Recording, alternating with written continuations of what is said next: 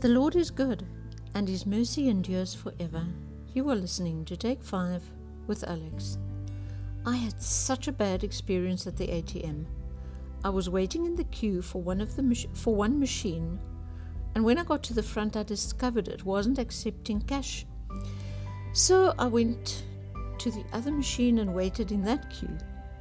When I got to the front of the queue, three people who had been inside the branch came out and pushed in front of me. I protested and they raised their voices and told me that that's the way it works because they'd gone inside and come back out. I was really upset. And I left before I actually physically assaulted someone. Seriously, it was that bad. I had no one to defend me either. If I had been big or violent, there might have been a fight. But maybe if I had been big or violent, I wouldn't have been put in that situation. Whatever happened to common courtesy or regard to fellow humans? Have the end times really arrived with all the disregard of everything that has been held sacred for centuries? I'm normally very much in control of my emotions, but I don't like injustice. Injustice to others and to myself. I don't like it when people take advantage of others. During my whole life, I haven't lost my temper very often at all. I've always been very proud of myself for not getting out of hand. I'm starting to change my mind about that though.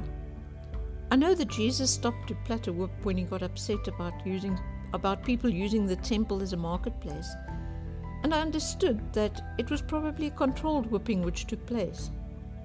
I think that if I wouldn't have been arrested assaulting someone, it might have been an option today. Okay, I don't think I really would have, but I also don't think it's a bad idea to really get in, get in touch with my feelings instead of suppressing them when I think they're inappropriate. I watched a video of people throwing stones at the police in the streets of Johannesburg yesterday or the day before. As far as I can make out, they were protesting because they were stopped from illegally occupying land. Seriously? People are upset because they are stopped from breaking the law? I just don't get it. These people are over emotional about inappropriate things, and I think that getting emotional about injustice is inappropriate. 2 Timothy 3, verse 1 to 5. But know this that in the last days perilous times will come. For men will be lovers of themselves, lovers of money, boasters, proud, blasphemers, disobedient to parents, unthankful, unholy, unloving, unforgiving, slanderers, without self control, brutal, despisers of good, traitors, headstrong, haughty, lovers of pleasure rather than lovers of God, having a form of godliness but denying its power. And from such people turn away. Jude 1 verse 18 to 19. How they told you that there would be there, there would be mockers in the last time who would walk according to their own ungodly lusts. These are sensual persons who cause divisions, not having the Spirit. That is what's happening all over the world. People believe that their own wants and needs are of prime importance. If a woman gets pregnant and it's inconvenient for her, she's told that she has the right to have an abortion. Parents blame teachers when children get bad grades at school instead of making sure that, that the children study and learn a good work ethic. Children are promoted to the next grade when they can't even read because someone decided that children should be able to master work in certain time frames, and now it's applied to everyone. Everything is not as it should be at all. But what are we supposed to be doing?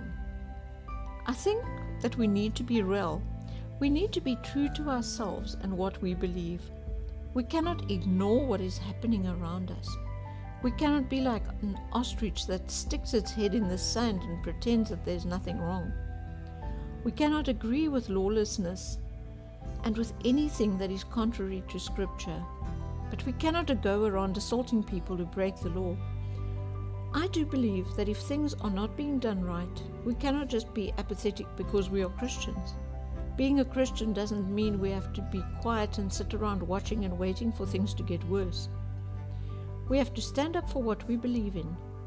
At this moment, I cannot tell you what I think the best way is. I do know, however, that we absolutely cannot ignore lawlessness and injustice. We are called to forgive people and not carry grudges and not seek revenge. That is not negotiable. I have to say what I keep saying, and that and that is that our enemy is the devil and his associates. People, however badly they behave, are not the enemy. We have to keep praying and keep resisting the devil and keep being the best versions of ourselves that we can possibly be. In the meantime, please let me know what you think our strategy as Christians should be.